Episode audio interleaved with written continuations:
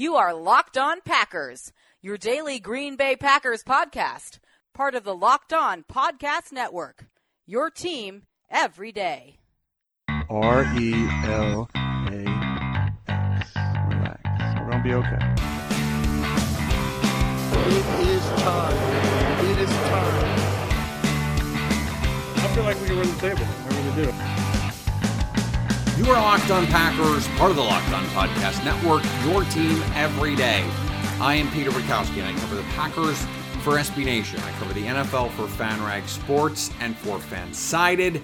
And you can follow me on Twitter at Peter underscore Bukowski. You can follow the podcast on Twitter at Locked On Packers.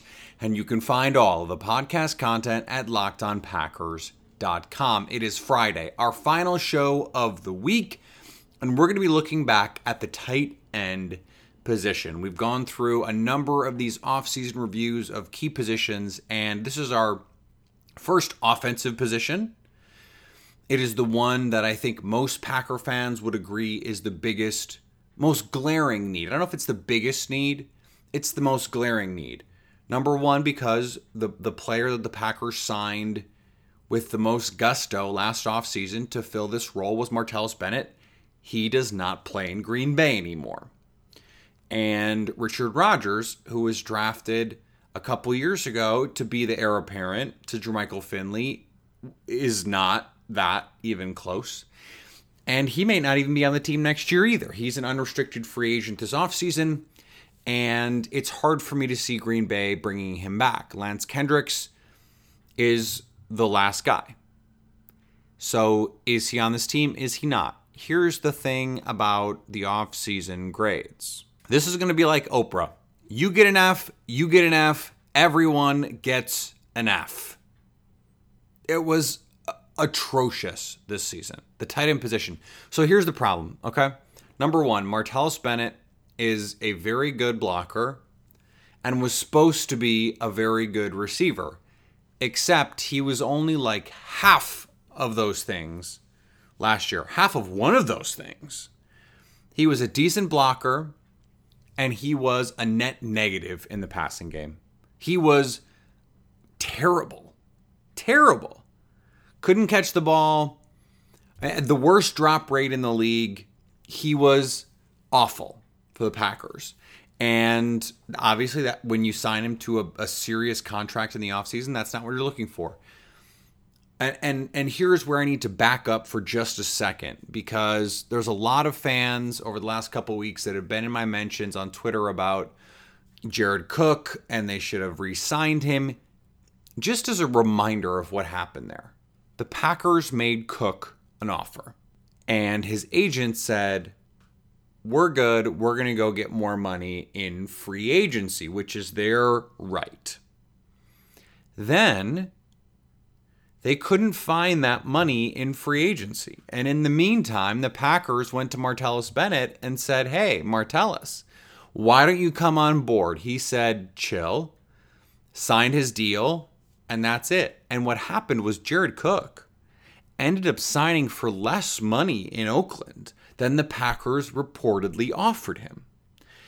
What happened was not that the Packers didn't try to bring him back. They did. His agent botched a negotiation, cost his player some leverage, and as a result, the Packers went elsewhere. They could not have predicted that Martellus Bennett would, would be hurt and washed because he was he was good two years ago. He was good in 2016 for the Patriots. Obviously, his inglorious exit does not add to what ended up being a very ugly marriage for the Packers. But one of the things that they did last offseason was also go and get another move tight end in Lance Kendricks. Here's the problem. He was also bad. He was he was a zero in the passing game and when Martellus Bennett left and Kendricks was given the reins to the offense in terms of the tight end position, he was bad too. I mean that Vikings game he dropped a walk in touchdown. He dropped a couple other ugly passes right in his hands. I liked Lance Kendricks. I thought that was a great signing when the Packers made it. An undervalued asset coming from a bad offensive team with all kinds of dysfunction and no quarterback, but coming off the best, most productive season of his career, and now he gets to play with Aaron Rodgers? That seemed like a no brainer to me. Obviously, he had to play most of the season with Brett Hundley, but if you can't catch passes right in your hands, that's a problem. Richard Rodgers, relegated to third string duty, could do very little to make up ground here. He's just not very good and has never been. Aaron Rodgers made him look better than he was. This is a guy who is is big and yet doesn't run over anyone, tries to run around everyone and and has made someone miss in his career like I can count on one hand the number of times he's actually made someone miss, but every time he catches the ball, he wants to juke someone. I don't understand it. Richard Rodgers hero for what happened in Detroit on the Hail Mary. Amazing play. He had a, a, huge season in terms of touchdowns that year.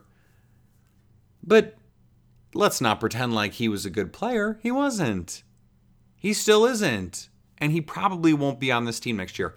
The Packers need a total revamp of that position. And and Kendricks will probably be back. Obviously Bennett is is already somewhere else. I expect Richard Rodgers will not be on this team. And they need to get better. Aaron Rodgers won the MVP in 2014, and that offense was excellent with a rookie in that position when it was Richard Rodgers. He was good enough. But we saw last year in the second half and in the beginning of the year what this offense can be when they have a quality move tight end. Getting that player could be the difference in being a good team and a great team for the Green Bay Packers. Before I move on, I want to remind you about our Pro Football Focus Edge giveaway. Put your name and your Twitter handle in a review of this podcast on iTunes, and you'll be entered to win a Pro Football Focus Edge subscription. That's a $39.99 value. And I've gotten some questions about this. This this promotion runs network wide, the entire Locked On Podcast Network, that's every NBA, every NFL team, participates in this giveaway. So every week, someone is winning. Unfortunately for us, there has not been a Packer fan who has won this giveaway yet. Believe me, I will let you know when that happens. But that doesn't mean stop putting in reviews because you will be entered. Once you've put your name and your Twitter handle in a review of this podcast on iTunes, preferably with a five star review, you're entered. That's it. You're in the mix. So even if you entered your review a year ago, six months ago, three months ago, two days ago, whatever, you are in the mix. You are entered to win. So do it. It is easy. Name, Twitter handle in a review of this podcast on iTunes. So the second part of of these reviews that I've been doing have been the free agents involved in potentially adding to the Packers roster. Now, before we get there, I think it's important that we look at what is an important trait in playing tight end for this team. The Packers last year did not need help in the red zone scoring. And that's not because Martellus Bennett was great or Lance Kendricks was great or Richard Rodgers was great. No. Aaron Rodgers was great, and they had tremendous play design and execution in the red zone. And Rodgers and Jordy Nelson have a connection that needs to be studied by modern psychiatric science. They don't need help when it comes to scoring in the red zone. Now, this has been a problem in the past for the Packers offense. They have not always been a great red zone offense. They've settled for field goals more often than you would like in years past. But given where this offense is and what it's going to look like in, in, all likelihood in 2018, they don't need a guy to come in and just be a red zone target. Now, that doesn't mean that they wouldn't benefit from having a big body at tight end who can go in and, and win contested catches and get open, but that's that's not what you're going to pay top dollar for. So if you're looking at this group of tight ends in free agency, there's four names here that I think are are on the minds of Packers fans: Jimmy Graham, Tyler Eifert, Trey Burton, Austin Seferian, Jenkins. Jimmy Graham no longer a middle of the field stretch the defense player. He's just not that guy. Not at his age with his with his athleticism. That's just not what he does anymore. And I, I think that just takes him out of the running in Green Bay. If he's willing to to come in and play at four or five million dollars, maybe it makes sense. Maybe. But the Packers are, you know, they they have a short cap. So if they're going to allocate resources to free agency, eh, this just that's just not the place that I think it makes sense for them to allocate resources. Tyler Eifert is a younger player, a former Pro Bowl player, 6'6, 255, a red zone monster, but can be more. The problem is he's coming off serious injury and we don't know what the health is. So that makes it difficult to predict what his value can be moving forward. He's only 27 be 28 when the season opens. I don't know what the cost here is going to be. It just to me that is not the move. And then the other bigger name, higher priced guy is Austin Seferian-Jenkins. And the talent there out of the University of Washington was evident. He is big, he is physical, tremendous hands. He nearly ruined his life drinking, and it cost him an opportunity in Tampa Bay. He is in New York or has been in New York. He had a very good season. He is clean and sober now, apparently. Good for him. Hopefully he's he has his life back on track. If you're the Packers, this is very much the case of he can help us in the red zone. He is not a stretch the field down the seam type tight end. And so, how much are you willing to pay for a guy who is not that? I think of the guys that I've mentioned, Lance Kendricks is the most dynamic of that group. He didn't show it last year, of course, played poorly. That doesn't mean he doesn't have the physical tools. He does. So, the other name that is very much on the minds of Packer fans, the final name of this of this group, obviously there's there's other players, but these are the, the ones that are that are worth discussing. Trey Burton. He's the one that threw the touchdown pass to Nick Foles in the Super Bowl, Philly special. It did the whole thing. Former quarterback at Florida, played tight end. He is a little bit undersized, which is why he fell in the draft. He's athletic. Look, Trey Burton would be a fine addition to the Packers. They only have one tight end of any substance under contract for next year. So signing Trey Burton makes sense. It doesn't change their lives. It doesn't suddenly make this team significantly better. Trey Burton is a nice player. Long term, I don't know how much he helps this team. So if you're going to bang the table for someone, that's just not the guy. And I think for me, it makes more sense to go into the draft and say, we're going to take someone in the draft that's going to help us. A young, athletic, move tight end that we can grow with. I understand the the desire to win now with Aaron Rodgers, and, and I, I, I very much feel empathetic to that position. It's not necessarily how I feel, but I understand saying, look, the window is closing. It's not, as Colin Cowherd said this week, closed. Garbage, ridiculous.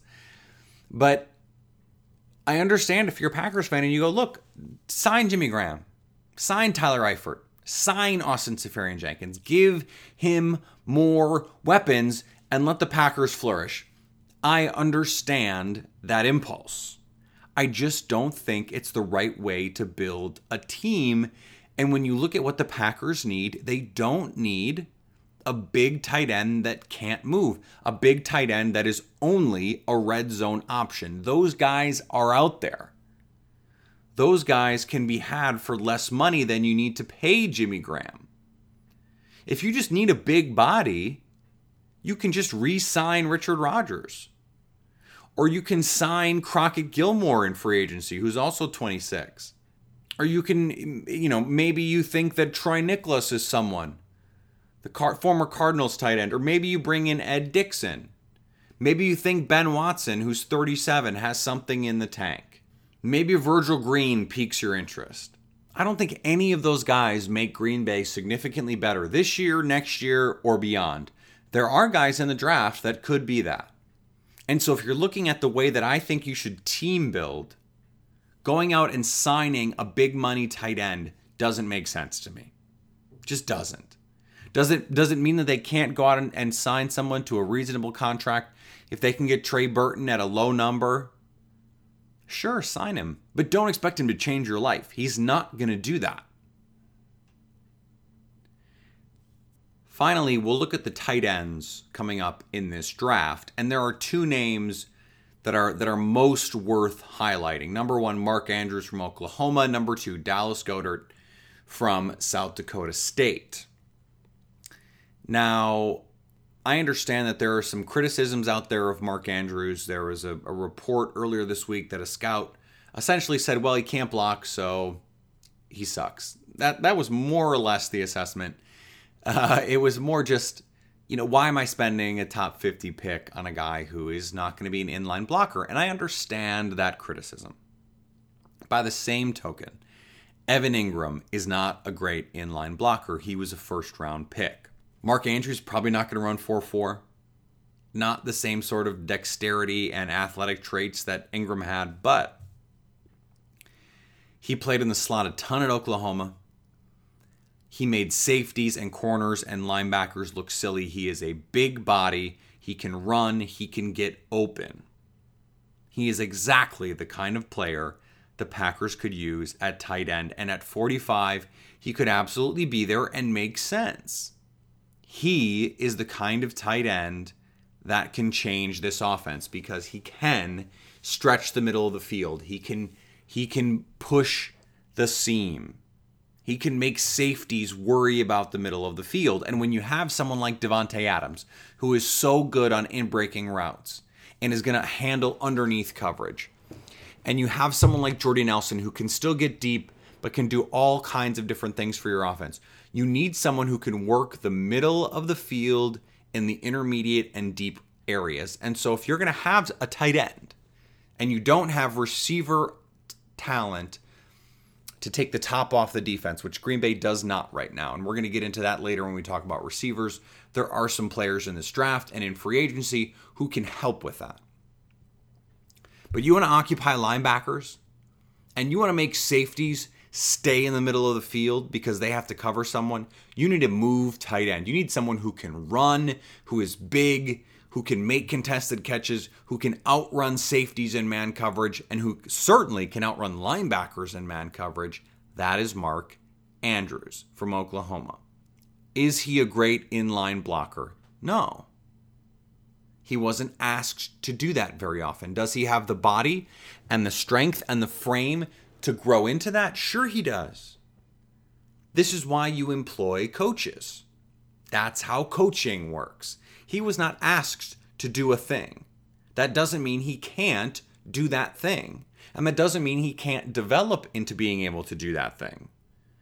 This is the this is where a lot of people go wrong with their assessments of players. Absence of proof is not proof of absence.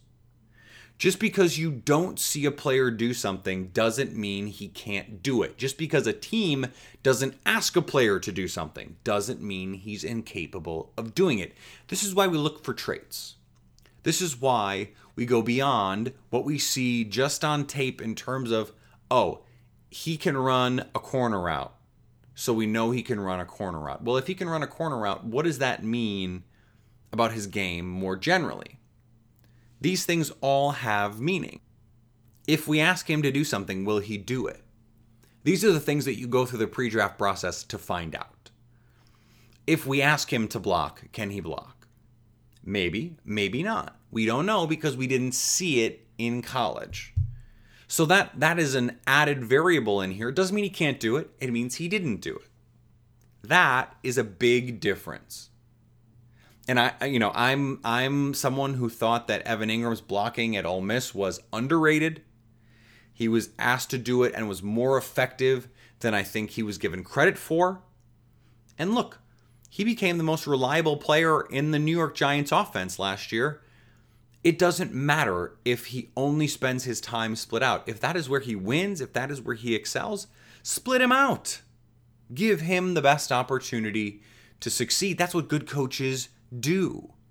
Now, the other tight end, Dallas, I know this is going to make some Packer fans angry that a guy named Dallas is on the list from South Dakota State. He is a more complete player, similar in size, less athletic, not as fast on the top end, but a great jump ball player, tremendous hands, and he is a better inline blocker. I like Andrews better as a player overall. I think he's more dynamic. I think he is better with the ball.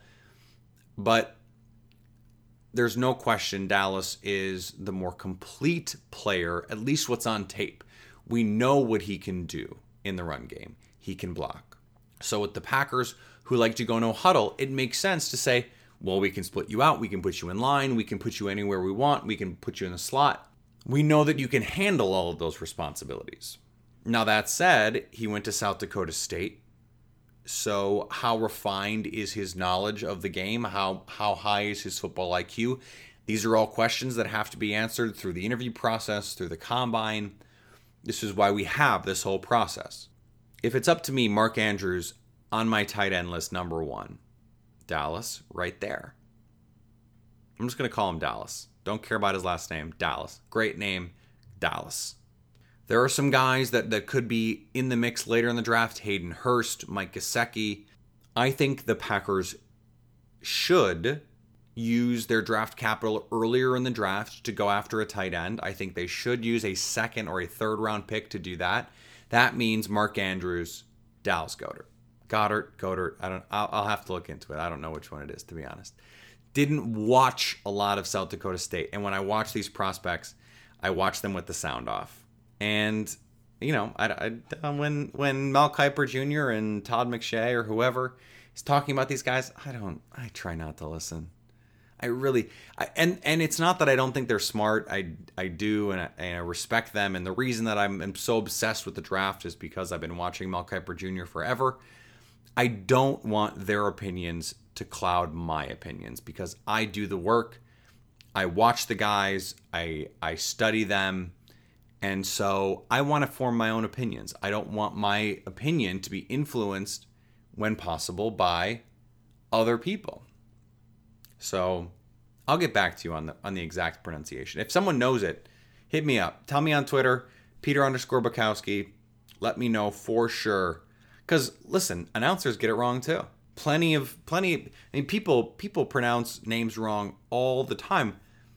Giannis Antetokounmpo for the Bucks. I mean, that name he, people got that. People still get it wrong. He's an MVP candidate. People still get it wrong. So we'll be back next week. Three podcasts Monday, Wednesday, Friday. I like the schedule. I think it works.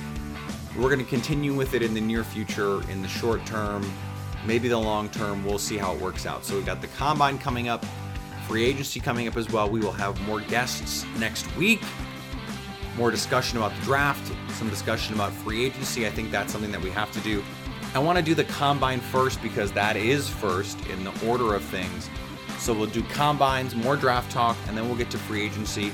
But there's a lot more discussion to be had about the Green Bay Packers, their offseason plans. It is all on this podcast. It's at Acme Packing Company. It's at Fansided. It's at FanRag NFL. It's all there. So please stay locked on Packers.